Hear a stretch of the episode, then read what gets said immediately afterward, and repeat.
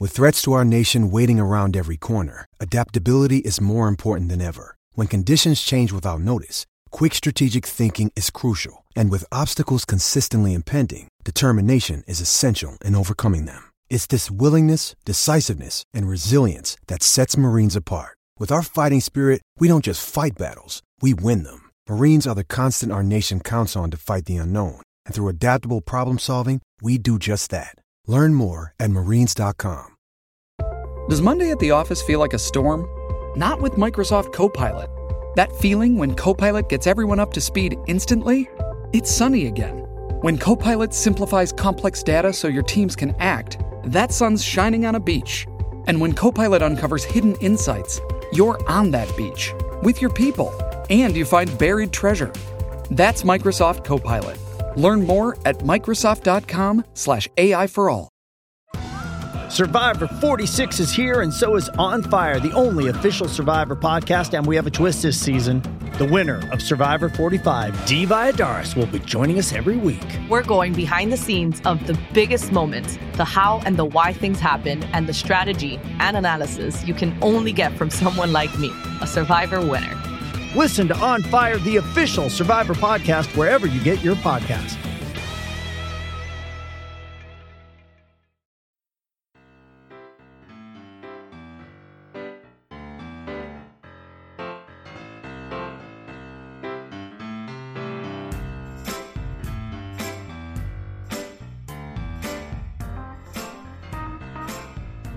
Hello and welcome to this week's Over podcast, the only rugby podcast that gives you the news, views, and opinion on the weekend's rugby action, all with a West Country accent. You can find us on Twitter. We are at More Over Podcast.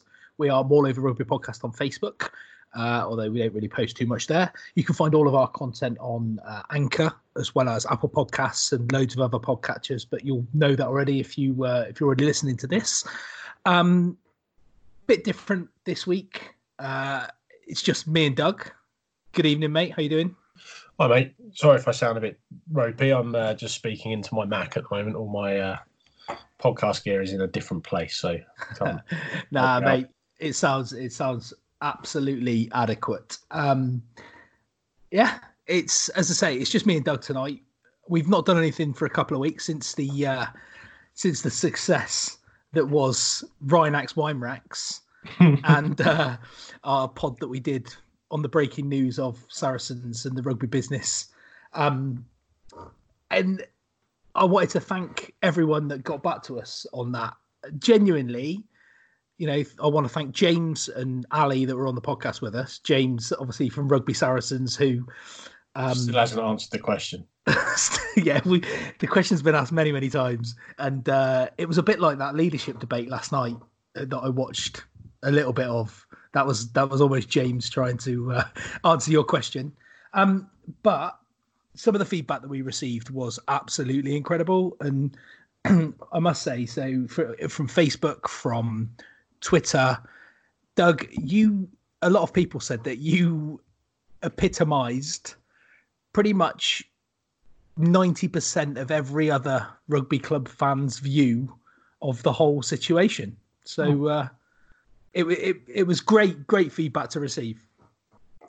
Yeah, um, you know, a lot of people may think uh, I just have it in for Saracens, but you know, the the thing that's really done it for me, like I'd, I'd have been happy if they'd have just taken a punishment from the beginning. The thing that did it for me was the sort of arrogance and the, and the just barefaced cheek of everyone saying we've done nothing wrong.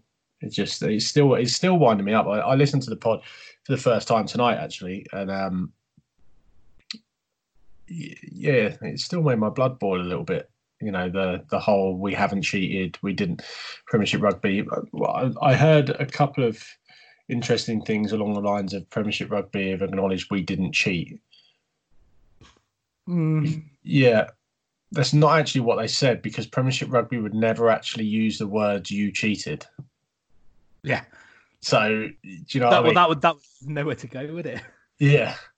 Um, in a legal framework, they couldn't come out and say you cheated because it's definitive and it would be legally negligent to do that. So, um, look, I I, the issue I have is that I don't think there's a pun- that I don't think there's a punishment that would have kept everyone happy. I don't think you can take their titles away, but at the same time, you take the title, you take the titles away. That what's that going to achieve? It doesn't achieve Yeah. anything. It doesn't And make it. the, the one thing that occurred to me after the event, which is I told you that um, I, I would likely come up with a thousand other things I wanted to say to James, but the the thing that's now bothering me is that these they can make these set up these businesses as one once off payments. Yeah, You know, so in terms of actually having to restructure players' deals or lose players, I don't think they're going to have to because those payments have been made and they're now historic. So well, that's and that's the that's the question we were asking at the time, wasn't it? Around well, if they were breaking the rules then, then coming into this season they're still breaking the rules, and and obviously it's become clear now that They're not because they've made the they've set those companies up. That money is now yeah, old it- money. Abso- absolutely, and that's that's the point I was making is that so they will have been found to have been breaking the rules up until that point, but th- all that has now been dealt with. So whatever is happening now, all that money is is been and gone through the books, as it were. So they've got away with it effectively because they're not going to get relegated. Well, They'll miss out on the European Cup unless they win it, which I know is probably a long shot now that they've lost to ra- racing. But they've essentially they've essentially got away with it. Um, yeah, you, you, you could argue that, but if they're going to retain their Premiership status, which is more than likely they will, I mean, they the, the thirty five point deduction leaves them with minus twenty two points for this season, and I think the thirty five points off last season's total would have given them tenth place. I think, if I'm, if I'm not mis- mistaken. So, you know, they should still comfortably retain, you know, that Premiership status unless at the end of this season they decide to ring fence when uh, when Newcastle come up this season. Anyway, can you imagine if Saracens still finish bottom by for whatever whatever reason that might be? You know, this is probably going to be the the closest Premiership in in history, especially now Saracens are not going to be leading the leading the pack. You know, if they do finish twelfth for some, you know, I say inexplicable reason, do you think do you think that that whole ring fencing thing will be bought? Well, they've bought- promised that there's going to be no ring fencing this year. So imagine imagine the Saracens at Cornish Pirates and Coventry next year. I'd I don't think I'd love anything more. It could, it, Genuinely. it could happen. It could happen. What what sticks in my throat a little bit is in in the statement they do say um, perhaps we have done the wrong thing for the right reasons. In all of their statement, not once did they say did they apologize? No, they they say that they've they've recognised and they have been advised, and this stinks to me.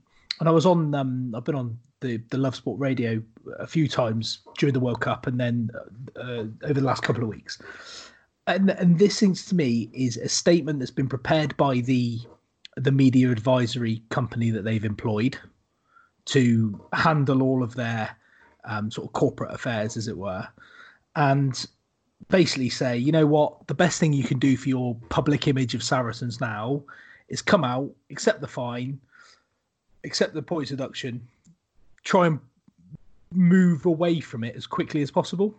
yeah, When before they had employed this company, you know, they were all very uh, against admitting any wrongdoing whatsoever. yeah. I don't think there's a satisfactory conclusion, Russ. I think you know I've said that already. I, I don't. I don't see there's any way that like the people who are the pe- the people of the, the fans of the clubs who have been sat by and been calling for this for years.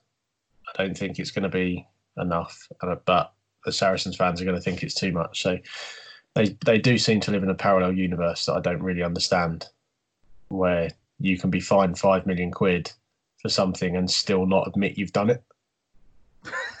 yeah, or or again apologise to PRL, to their own supporters, to the rugby community in general for carrying out this level Yeah. of wrongdoing. You know, if you're going to hold your hands up, hold your hands up and and offer a little bit of remorse. Yeah, that that would be nice, but it won't happen. No, but I just want James to answer the question.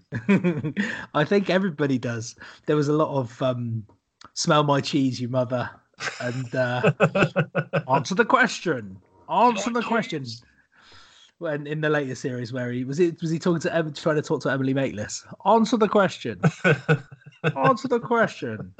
Fucking love it. I love it.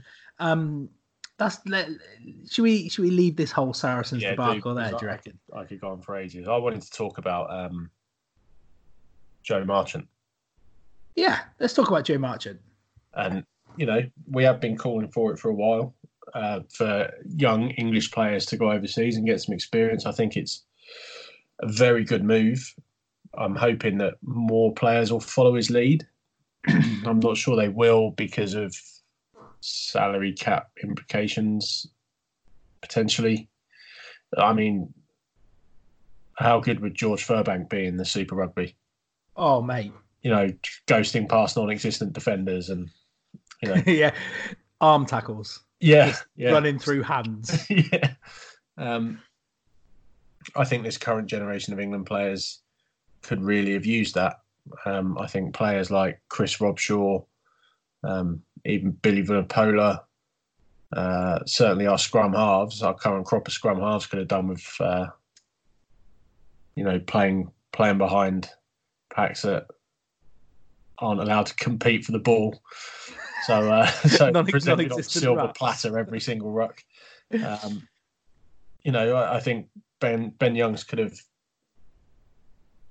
really expanded his game by going and playing in New Zealand for a couple of years or Australia. You know, Well, I, I had this discussion. I can't remember who it was with, but for all of his for all of his shortcomings as a player, James Haskell benefited immensely from taking a punt. He went to Stad, didn't he? Originally, he went to Stad, yeah, and then he went um, played to for the Japan. Highlanders. Went to Japan. He played for the Highlanders, um, and then he came back. And you know, whilst he was never the best rugby player, he was never the best back rower in the world. He was an infinitely better player, I believe, because of the experience that he drew from his time abroad, totally. and and Still never good, but no, but he maximized every ounce of his potential by Yeah. doing something like that. And it just seems to me that there's such a reluctance. Maybe it's maybe it's fear, maybe it's just a little bit insular of, of English or British players in general, you know, or you Yeah. know, you include the Irish the, the Irish guys in that, where they say, Oh, I don't need to go elsewhere because I can get everything I need here yeah, and doing what Quins have done with Joe Marchant and allowing this to happen, you know, what imagine the, the favour being returned by the Blues and Rieko Ioane coming to play for Harlequins or whatever at some point, you know, yeah. those kind of relationships I think could only benefit not just the English players, but world rugby in general. Absolutely, I I think the the the not the non-selection of overseas players, while on the face of it seems a good thing, I think is actually detrimental to the England side. I think um, the restriction of experience and personal growth, and you know, a little bit of personal liberty for these players to make their Well- own choices, it would actually be quite a good thing for the sport in general, um, and and and for the, the, the British game in, in, in general, because you you get these players that could move overseas for a while, and it would bring another crop of youngsters through. But I, I mean, I guess the thing that really prevents players coming from the UK to England is, or, or from the UK to New Zealand is is the money difference. I, I'm not sure what the difference would be, but someone that's playing in New Zealand, I don't think would would get anywhere near the money that, unless you're an All Black, I don't think they're going to get anywhere near the cash that you're getting playing for Worcester or someone like that. You? you know? No, absolutely. But if if you run a sort of a, a cyclic view of it and said, well, if you had to, let's say, I mean, Joe Marchant is what? Tw- Joe Marchant's 23, and it feels like he's been around for a little while. Yeah. He's was on the fringes of, of the World Cup squad. He goes and plays a season, two seasons of Super Rugby potentially. He signed a new contract with Harlequins.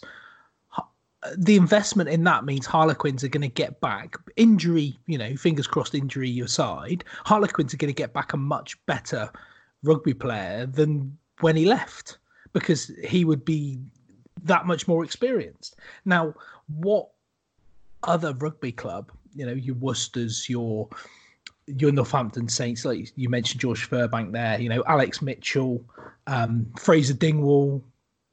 You look at some of the Exeter, some of the Exeter guys that have come through and been very successful. But imagine during their progression, if they'd gone and spent a significant amount of time playing Super Rugby, how much better that would benefit England, Scotland, Ireland, whoever. Mm. My only question is how interested are Super Rugby in our youngsters? When I think even even like Mitre ten. Well, listen, mate. Great... You, you, say that, but um, Geoff Parling walked straight into Super Rugby uh, when he was pretty much washed. You know, why wouldn't they want young, exciting players? Uh, it's it, it's a good point. It's a good question. Um, and the, the like you say, the likes of Furbank, Marchant. Um, I'm trying to think of some other examples now. Imagine imagine Cokanasiga or Thorley or um, yeah. McConnochie. Now is a prime a prime time for those guys to to potentially explore the same sort Absolutely. of thing. Absolutely. The other thing this this deal could be is a another fancy way of doing the salary cap. So if Marchant signed a contract with Quins, they then release him for that contract for six months to two years. He then gets paid by the Blues as well. Yeah, Keep, keeps him, you know, double bubble basically. Do you think? Do you think Harlequins would then continue to? I mean, obviously depending on the ins and outs of the contract, but would they, would they continue to pay him whilst the, the Blues were, were paying him? Do you think be on a some sort well, of retainer? I mean, I don't know. Or? It could be. Could it be that he got a, a uh, quite a, a, large signing bonus and then is now getting paid by the Blues? So for this year, he's earning whatever he's earning. You know, I, I don't know. Yeah. And and yeah, like you say, that that contract as such. He signed a new contract now when the season's just started that says, okay, this is what we're going to do for next season. So they're already planning yeah. the next season's salary cap to be able to yeah. to do something different. Yeah, I think um, it does make you think, doesn't it? As in, yeah. you know. But I, I, also think it, you know, the the heart of it is a good thing. Look at Piers Francis. He went away a Bedford player and came back in England international. Yeah, you know, exactly that. So I, I don't think it, it in, in any way would be a bad thing, and I think a lot of young lads will be looking at that, going, "I fancy a bit of that." Yeah, absolutely, absolutely, and like you say, you know, if it if it is, or even thought upon a, a fancy way of working the salary cap to a certain extent, you know, actually, the guy's still playing rugby. It's a it's a rugby related decision you're not mm. investing in a in a Cayman Islands investment business or uh, you know some sort of consultancy that doesn't exist. It's just you know you're going away to play rugby to learn your trade. To, yeah. To come back a better player to invest that again in the club. Absolutely. Fair play to him though. It, it's a it's a brave old move, and you know one that's going to no doubt benefit him because. You know, well, he's going to be playing Beauden Barrett every week. yeah, inside Ioane and out outside Ioane, and no, inside Ioane and outside Barrett. Maybe. Yeah, you could argue, you could argue that he's had a step down at fly half. Marcus, what Marcus Smith to Beauden Barrett? Yeah. um, if there if there was ever a player that would do all right in Super Rugby, Marcus Smith, man. Yeah, agreed, agreed. He is he is a very good player. Um, I just wanted to to go back very quickly. When we did the last episode, we um we introduced a hashtag called Rugby Business. Did you see many of those rugby businesses? I saw a few, yeah. So nothing beats Winax Rheinrax, so what Rhinax, I, I almost wanted to exp- expand that a little bit further, sort of Rhinax luxury wine racks. I think it was just the fact that it, it just appeared in my brain out of nowhere. Um, Ben, Ben Eustace, uh, Sinclair Sprinklers, so garden watering business. Um, we had Marlon's Yards, landscape gardener. Uh, Dan Bridges, um, who suggested Gerbrand, uh, Gerbrand Gob- Grobler, expert cobbler, as well as uh, Creels on Wheels, Jack, Jack and Creels on Wheels. Um, obviously, you came up with Dave Ribbans, Rave Ribbons, which was exceptional.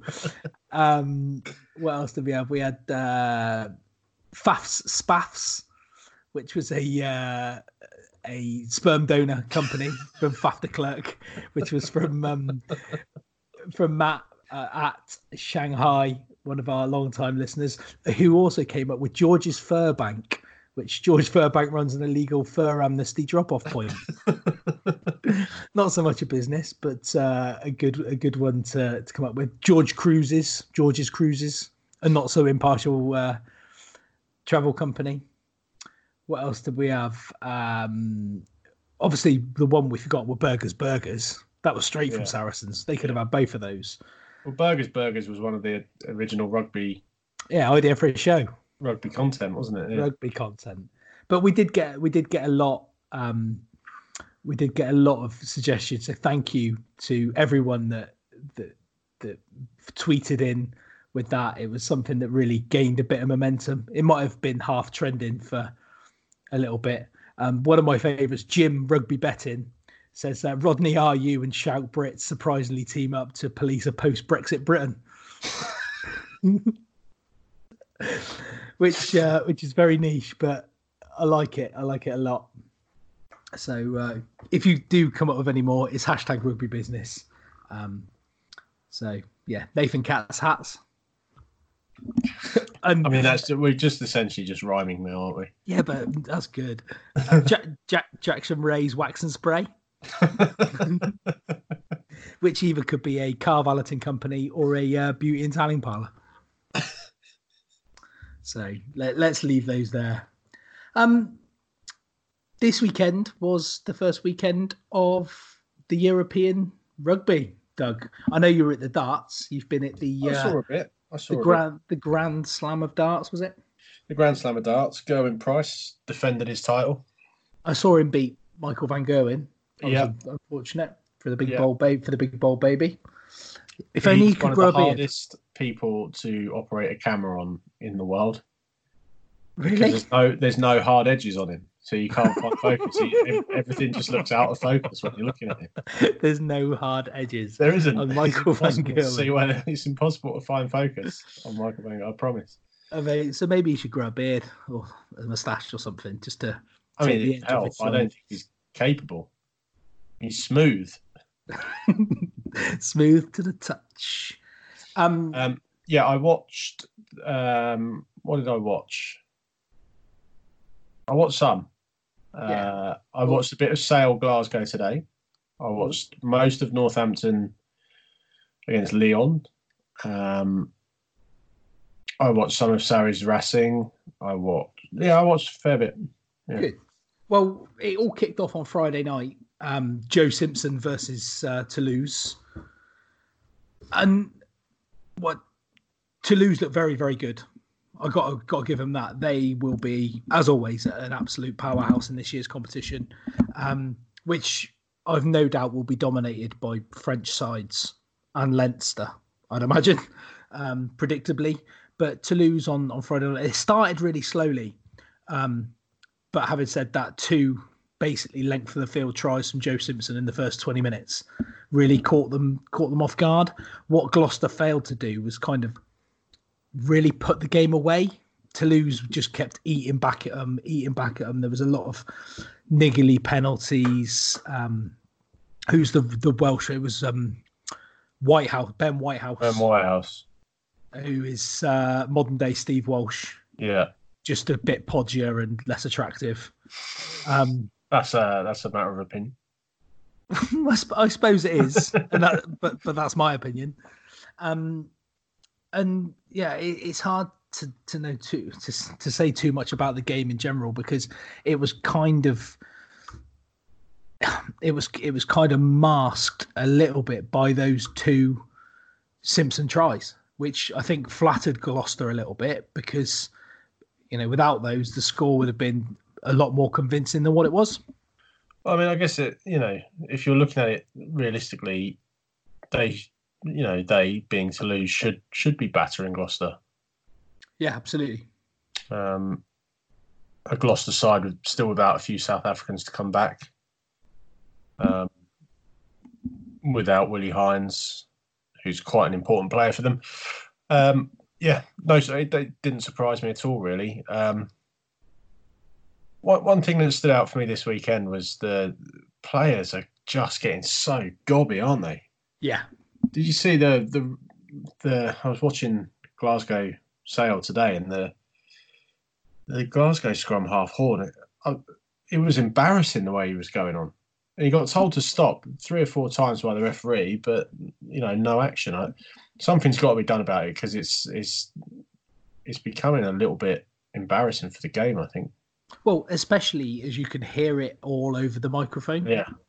It's just, you know, when you can hear, so I mean, Scrum Master chirps it at the best of times, but when when it's broadcast over television and you can hear every single word that they're saying, it's going to put a lot of people off and it's going to wind a lot of people up. I mean, yeah. you're a Scrum Master, you know. Yeah, I, but I think, you know, once you get told, right, that's enough, that needs to be enough, you know. Um, and I don't think the referees are following through on it. it. To me, it's worse than the high. Like, I'd rather get rid of that than the high tackles. Yeah. Do you know what I mean? Oh, well, yeah. Let's not because let's that's not something that you can see. That's something. It's something that's a controllable outcome. So you make the conscious decision to gob off at a referee. A lot of times you don't make a conscious decision to tackle someone high. It just, it's, you know, an accident. It, it's never an, an accident gobbing off. It's an it's an easy fix as well, isn't it? Or the referee, yeah. uh, the first time he does it, it's a warning. The second yeah. time, it's a yellow card. Yeah. Or sorry, the, the first time it's captain, sort him out. Yeah, your second team got time, a warning. Yeah, second time, yellow card. Yeah it will stop pretty soon. And it you you hear it at every breakdown. It's uh, holding on, holding, holding, holding. You know, offside. Every, it's it, it's too much. It's got it's too much now. It, it's hard to know where it's coming from a lot of the time. But in that instance, like with with Peter Horne for, for Glasgow, Peter Horne is it Peter Horne? I think so. Yeah. There's two. Um, There's a yeah. fly half and a scrum half. I reckon the scrum half is not Peter. I think Peter's the the the say um the centre. Right. But either way, um, George Horne. George Horne? Yeah. But when it's when it's like that, when it's a scrum half at the back of a ruck, talking to the referee like that, that's when you can give a warning, and that's when you yeah. can give a card. I think the the more you imply that, I think it would just send the shockwaves through, and it would it, it would stop everybody else doing it, and just let the referee start to referee again. Yeah. Um, Saturday, Saturday's games. Bath Ulster was on Channel Four. Uh, decent game at the Rec. Ulster getting home with a with a good try. Um, John Cooney, who looks like he's putting himself in a, a decent position for um, whose job? The other guy, Conor Murray's job. He looks a very good player, John Cooney. Yeah, he's been there or thereabouts, hasn't he? But there seems Ulster players seem to have to play that much better to get into the island side than Yeah. How, how many the scrum halves went to uh, World Cup? Too many. I think two of them went, didn't they? Because it was yeah. and so many I can't even name them. Yeah, and Marmion didn't. Weird. Yeah. Um, but um, yeah. you know, he's a very good player. A very good player. And and you mentioned Marmion there. He he was mooted to be going to Saracens, wasn't he? But he's yeah. just he's just been signed up with the IRFU again, so yeah. uh, that's not happening anymore. Um, but what are you what are you banging around on your desk? Am I banging around? Am I? Yeah. Are you tapping something or rolling something around? No, try not to. Oh, Sorry about that. Sorry if you've heard that, listeners. Sorry. Um, the big result actually from Saturday, when you when you look at it, obviously uh, Leinster beat Benetton at home, which you'd expect. Clermont destroyed Harlequins again. They weren't in the uh, the Champions. That's the other game I watched. Sorry. Harlequins and Clermont and Harlequins. Yeah, they're good, aren't they, Clermont? Clermont are very good. Uh, Tom Lawday. Yeah, former Exeter back row. He's he's exceptional. Very good player. Best player for Harlequins for me by far. It, it it seems a strange one, but maybe the the wealth of talent Exeter had at their disposal in the back row meant that he wanted to just go somewhere and find some more regular game time.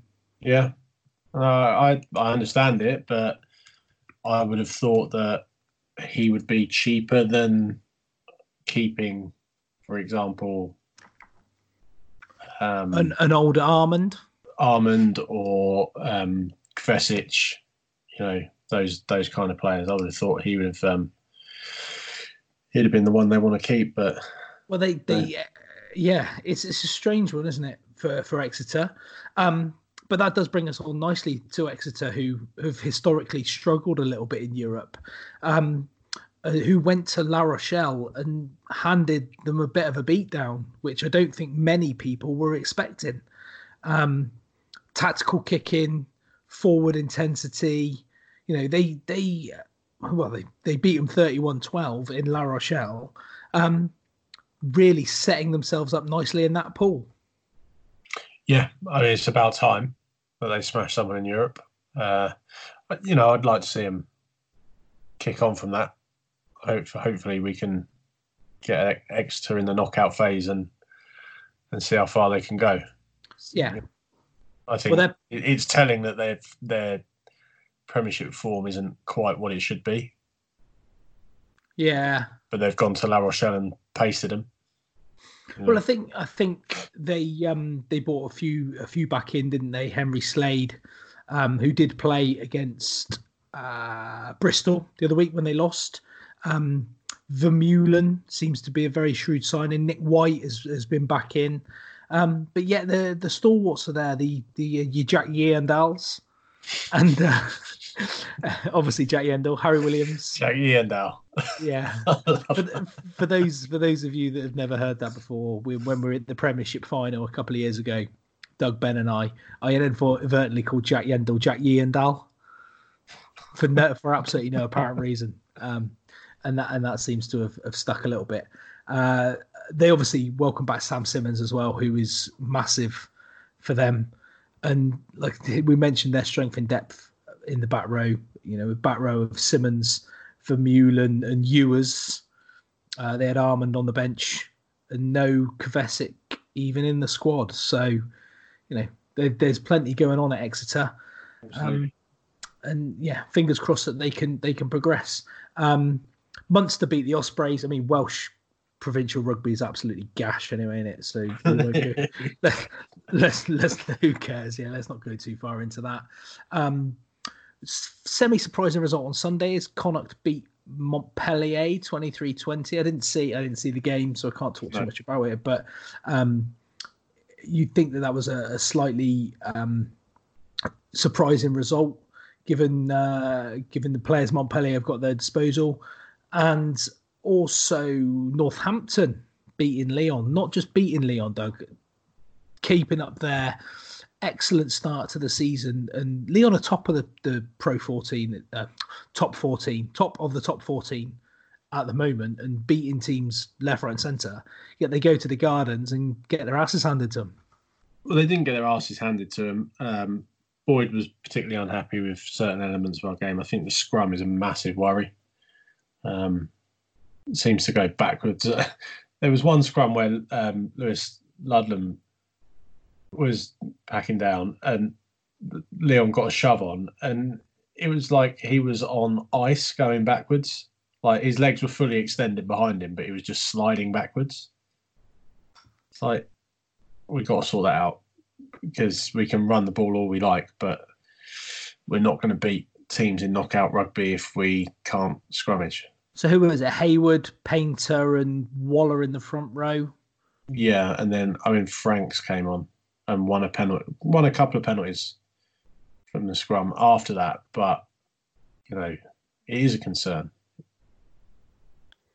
Yeah, I mean, it has to be if you can't secure a ball on on your own um, set piece. You think how many scrums there are a game. Um, but you did mention there the the exciting youth, the back line, you, Collins, uh, Furbank. Dingwall didn't play, did he? No. But uh, it was must have been was it Francis, Francis and Hutchinson. Oh, Hutchinson. Yeah, Hutchinson. Hutchinson. Yeah. He's very good, isn't he? Yeah. How did he not go to the World Cup? Because Scotland knew better. well, clearly, clearly they did. um, lots of people are raving about Rory Hutchinson. Um, he's a very good player. We need to uh, to be considering him for the Scotland side for the Six Nations, no doubt. Yeah. Um, Which is great news for us. well, at least you'd have all your, your young English players available and your South Africans. Yeah. Jacobas, Jacobus, Reinrachs, Weinrachs, and Ribbans. So you can get Ribbans, some time Ribbans. off. The boss will sorting out some time off. have you seen? Have you seen the thing that Canterbury have re-signed to deck out the Lions for the 2021 tour? no. And they're doing a thing whereby any club that has produced a lion will get a special Canterbury kit made. Oh wow. Lions origin kits. I saw it on um, Rugby Shirt Watch, Yeah. which is run by Josh Josh Gardner of um, Blood and Mud. Sorry, I'm getting a phone call. Look who it's from. No way. Yeah, And Andy Ho. So for the, well, it, it's very very niche, but uh, there Um, you go. I have to decline it. Sorry, Uncle Holmes. I'll It's- call you back. Cla- classic podcast. Yeah. Um, But Uncle Holmes, well, there you go. That's a blast from the past. Yeah, um, he's probably pissed. Um, yeah, so you get the the Canterbury saying any club that produced a lion can get a specially made kit with lion's origin. um, Wow. Uh, stuff done to it, which I think is pretty cool, and also a way of uh, Canterbury rinsing some money out of unsuspecting fans. well, I can imagine there'll be a fair few Penzance Newlyn people yeah, with a uh, with a Lions yeah. top. You, That's uh, so if you if you do know of a club or you're part of a club that has produced a British and Irish Lion, I would put your committee onto Canterbury because you could get your first team a free kit. Whoa. Pirates amateurs, love it. um, that's good. That's real good. I, I mean, Yeah. I like it from Canterbury. It's it's an absolutely, you know, genius commercial exercise, isn't it? Yeah. But, you know, I saw you. You did a. You saw a, a shirt, an old Saracen shirt today, didn't you? just, just go back to Saracens, talking about poking the bear. That, I just that couldn't me laugh. resist it, mate. I could not resist it. Um, It's too good. yeah, I may have made a joke about Canterbury, really. Uh, sorry, Saracens releasing a kit that was something to do with their first ever. What was it? First ever game against Harlequins or something, and, Like 1912 or something, wasn't it? Yeah. and I, I may or may not have commented that that was the last time they complied with salary cap regulations. um, just touching on Saracens, we've not spoken about them this evening. Um, that third, that first of all, the racing stadium is something else, isn't it? Have you have you ever worked there? I can people just it's a fucking building, man. Who cares? It's only got three sides. Not the. Oh, what, let's like- just relax a bit. Let's relax a bit. Uh, It was like a show. It was like a. It was almost like the bloody Super Bowl. It. Mate, it's got a plastic pitch, three sides, and a big telly. It's a it's a it's a stadium. Fair enough. Have you obviously you've you've worked there and you've been No. there and oh you haven't. No. Just don't don't get hard on for it. Like I just don't get a boner for stadiums, mate. You spend your life in them though. To be fair. Big empty buildings with seats in, and not enough leg room. Oh, mate, fair enough. Um, but Saracens got beat pretty convincingly. The team they put out, you know, it had some lions in it, had a couple of World Cup stars in it, but on the whole, it was we're going to mail this in this season, isn't it? May, maybe. Um, I mean, to be fair, that even that side, the side that Saracens power, I reckon even Saracens youth side will pump Munster. Uh, sorry, Ospreys, not Munster. Yeah, They'll pump the Ospreys. yeah. Um, I'm just trying to find the Saracens team because I'm I'm already um, a couple of weeks into this Saracens um, debacle. I'm already getting a bit bored of the oh look how look how young our side is. Um, So Maitland, Lozowski, Tompkins, Vunipola, Spencer, Skelton, Singleton, Lamositele, Skelton, Isiekwe, Earl, and Wray, with Joe Gray, Vincent Koch, Joel Kpoku, and uh, Damien Williamson and, and uh, Duncan Taylor on the bench. So yeah, it must have been a nightmare for you Saracens to have only only the 13 internationals in your team this week. You know, cry me a bloody river.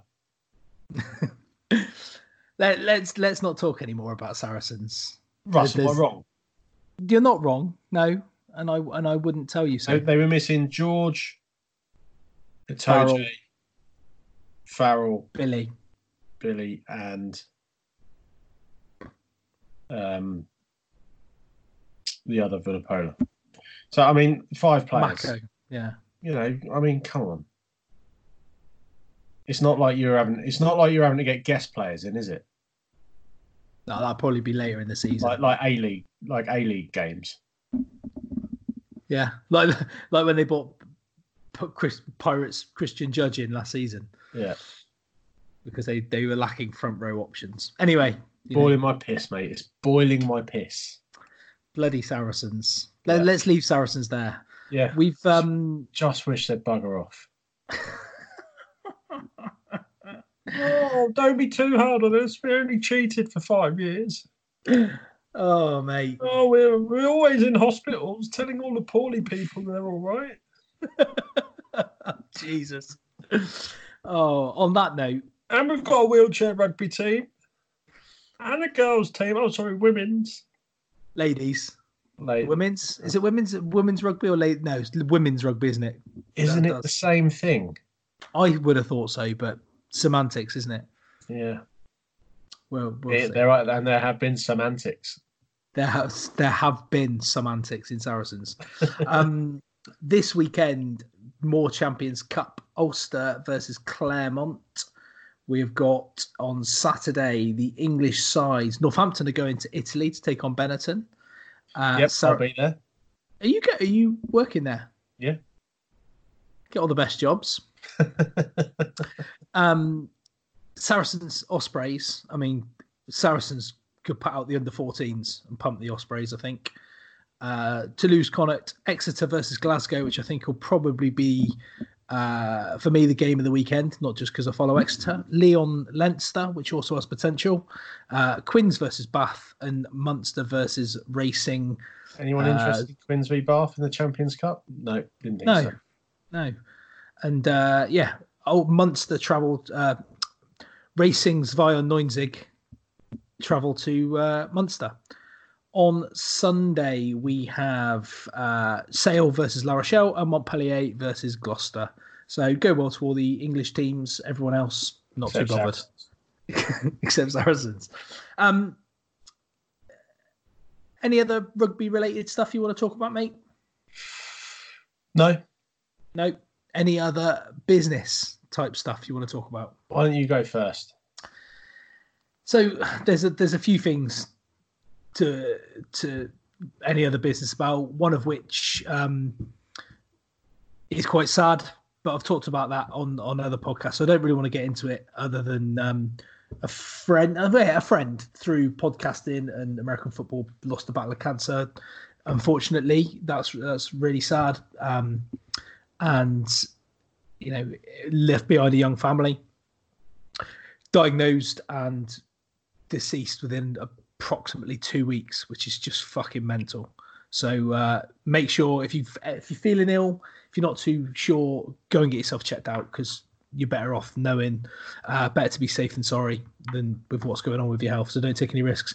But I will talk about um, foot manager sackings in football. My my follow Tottenham Hotspur, and they sacked their manager last night, who you know, they're not doing very well this season, but he's led them to the Champions League final, did lots of different things, and they replaced him with Jose fucking Mourinho because he's won some stuff.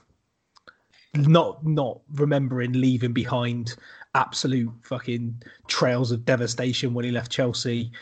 Man United the same. You know, Chelsea are pretty much only just recovering now, getting back to the, the sort of the heights they were they were at.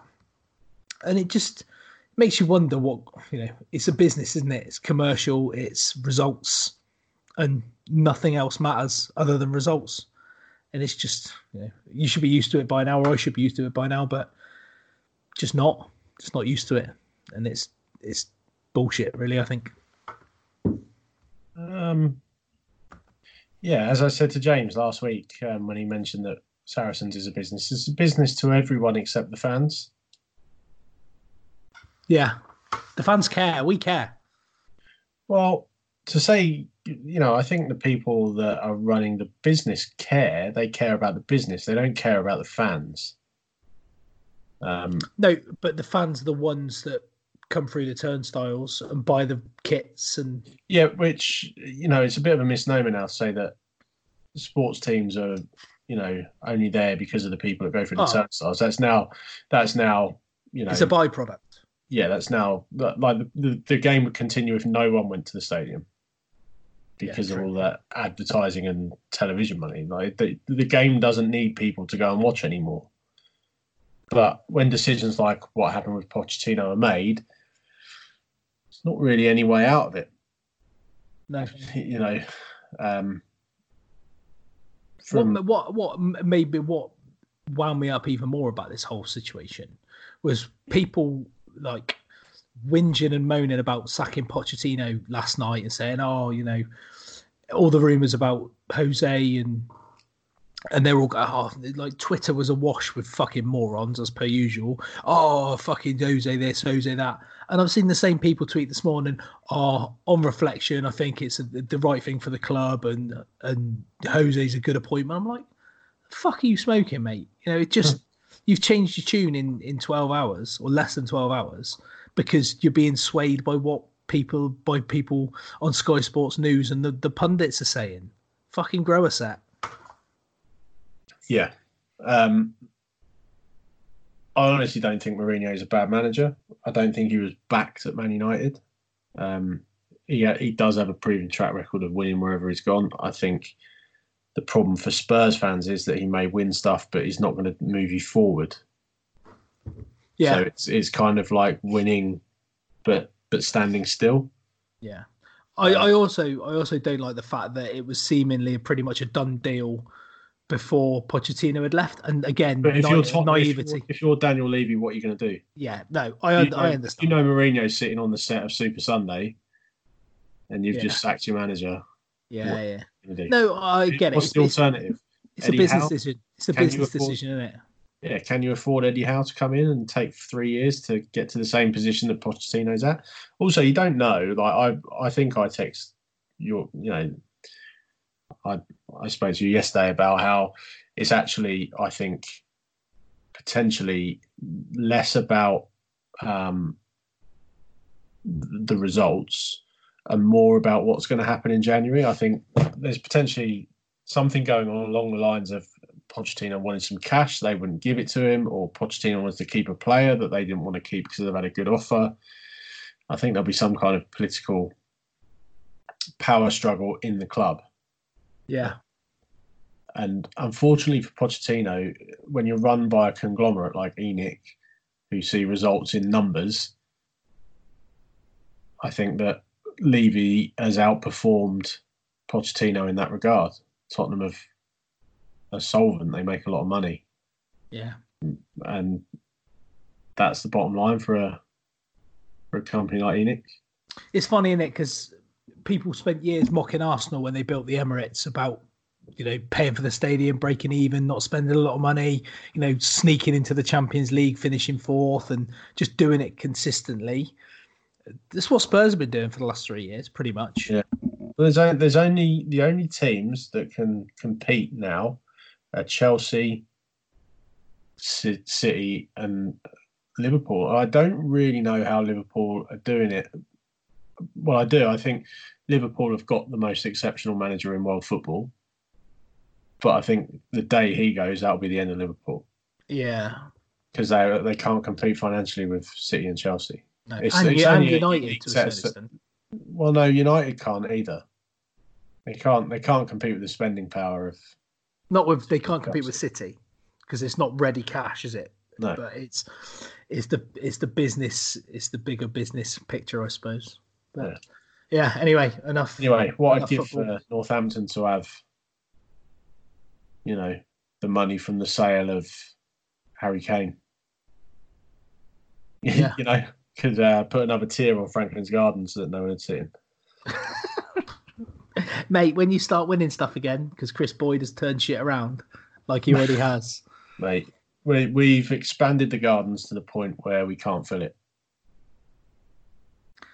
And then uh, what's worse, having stadium of empty seats or having a stadium? It's not a lot of empty seats, but it's unsightly because the gardens was always heaving. Yeah. But there you go. There you go. What's your? Have you got any other anything you want to chat about? Uh, d- well, I watched season three of The Crown today. What's the crown? Uh, it's the Netflix show about the royal family. All right. I, It's, I, I, it's bloody brilliant. is it? But is it actually about the royal family? Well, it's like a, a, a dramatisation of um, British history, really, more so than just the royal family. It's sort of so. For example, in in series three, there's an episode about um, uh, what's the name? Um, there, there's a Welsh village, a Welsh mining village in the 60s that got uh, a school got buried underneath. Oh yeah, under the the slag the slag was it the slag heat thing? yeah, Ren Fan or something like that. Yeah, Uh, yeah, yeah. there's an episode about uh, the miners' strikes. There's an episode about um, Is, it, is there an episode about a princess getting murdered in a tunnel? that's coming up in series four, I believe. Oh wow. Okay. Yeah. Um, so there, there, you know, it, it it's very good for sort of uh, intertwining historical British events. With a And it's just it's just an incredibly made piece of television. The sets and the costumes, and like, if you're a fan of television, it's it's worth watching just for the production values alone. It's incredibly well made, but it's also you know for someone that likes a bit of history, it is quite good as well. I'm, I'm, I'll look forward to the episode of one of the Queen's sons going to parties that aren't parties or not being able to. and that was another one of a fucking answer Listen, question. you you took an oath to that woman. Yeah, but I didn't take an, an oath to one of her sons. Have you seen the Have you seen the Venn diagram that's floating around? No. That's um, the middle of the Venn gra- diagram is things that have gone to shit since Fergie left, which Yeah, is Pri- Prince Andrew, Black Eyed Peas, and Manchester United, which uh, which is you could good. argue uh, Glasgow Rangers. You you could argue you Don't could argue that. Oh, not Um, certainly not Barry. um, yeah, so there was that, and I went to Top Golf last night. How I've never been to a Top Golf. I want to go to a Top I'm Golf. sure we went to Top Golf in Watford when we were both. Uh, mate, I never went to Top Golf in Wolford. Ben- uh, I popped popped my nose into Bentley Priory as well. Well, it's not there anymore, is it? Just a Mate, housing you estate. See the gaff where the uh, old guard room used to stand. Oh, really? What on yeah, the you way? know that football pitch behind the main guardhouse? That's Yeah. now a fucking huge house. Amazing. Yeah. Anyway, Wow. That's by the by. Uh, yeah, Top Golf, really good fun. But I went down afterwards and they've got one of those picker machines. You know, the ones where you sort of move it up and across. Oh, yeah, the grabbers. Yeah, I had a pound, so I popped a pound in. Was promptly told no one ever wins on those things. First grab, mate. Out it What, comes. what did you win? a, a Bo Peep, uh, a Bo Peep doll from Prince from Toy Story Four. Lovely stuff. yeah. So uh, yeah, first time I've ever seen that happen as well. So if you do see those grabber machines, it is possible to get stuff out of them. They're they're rigged though, hundred percent. Well, they're not. I literally got something out of one last night. Yeah, but they are rigged in general. Not it's not a winner every time, is it? Well, what is? Won't be much of a. Where's where's the uh, where, where's the value in producing the machines if you win a twelve quid doll every time you put fifty p in? That is, that's not a twelve quid doll either. It is. It's a genuine like Toy Story four. You know the one ones you get from the Disney shop. Amazing. Now we're just chatting. Now we're just chatting about life on a podcast. Maybe maybe we maybe we ought to just change, like talk a little bit of rugby and then just loads of other random life stuff. I'm, Maybe I'm people listen to that. mate. I'm game if you are. I'll talk about anything to anyone And, whenever. and the last one was um, there's a line in Happy Gilmore where Happy Gilmore says to his mate, I was the only person on my team or in the league that got suspended for taking my skate off and trying to stab someone with it. That Right. happened in the NFL last week. I did. Myles Garrett. Yeah. Took his helmet off and tried to break Well, someone's head with No, it. didn't he take the quarterback's helmet? He took Mason Rudolph's helmet off Yeah. and um, tried to cave his skull in with it. yeah. So with his own helmet. Yeah. Tried to bludgeon a, an opposition quarterback to death with their own helmet. And and for those who don't know, Mason Rudolph's basically a child as well. So uh, yeah, add, add a bit of child abuse to that. Um, mate, And and one one last thing, Russ. We're heading into week twelve and thirteen of our main fantasy football league, and it's all it's squeaky bum time, isn't it? it certainly is. It certainly is. I I On the game I, back, Mate. you, Craig, and my mate Neil. I beat. Neil. I beat Neil this week, Yeah, and he needed five points from Damien Williams. And Yeah. he didn't. He didn't get them. I traded for a player, left him on my bench, and if I'd started him, I'd have won. Oh, shit Yeah, happens. There you go. Right, we're gonna go because this Yeah. is just this is just chatter. Um, on that note, mate, it's been a pleasure. We are gonna be back regular um, Monday nights. Maybe not from next week because I've got a shitty golf meeting, but we'll be back. Oh, I know, yeah, told you that before. you, you, Ben and Phil, you, absolute golf wanker. you, Ben and Phil can do it if you want. That's fine. I'll leave I'll it to try. you I'll try, I'll try and uh, corral them because uh, yes, Monday nights we need to get back to doing Monday nights. We owe it Yeah. to the people. Give the people what they want. we do owe it to the people, and the people have said they've missed us. And then some people said, "You do it for free. It's a free podcast. Don't worry about. it. Don't apologise to us." I'm like, Yeah. that's that's nice, but You've got to give the people what they want, mate. And what the people want is bang average rugby chat and a load of stuff about our own lives. escapism, mate. I love it. Thanks, thanks for joining me, and uh, it's a pleasure as always. I'll speak to you soon. mate. Go well.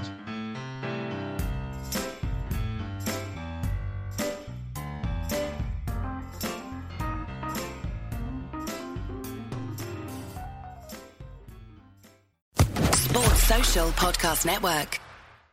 Judy was boring. Hello. Then Judy discovered ChumbaCasino.com. It's my little escape. Now Judy's the life of the party. Oh, baby, Mama's bringing home the bacon. Whoa, take it easy, Judy. The Chumba life is for everybody. So go to ChumbaCasino.com and play over 100 casino style games. Join today and play for free for your chance to redeem some serious prizes. chumba ChumbaCasino.com. No purchase necessary. Void where prohibited by law. 18 plus terms and conditions apply. See website for details.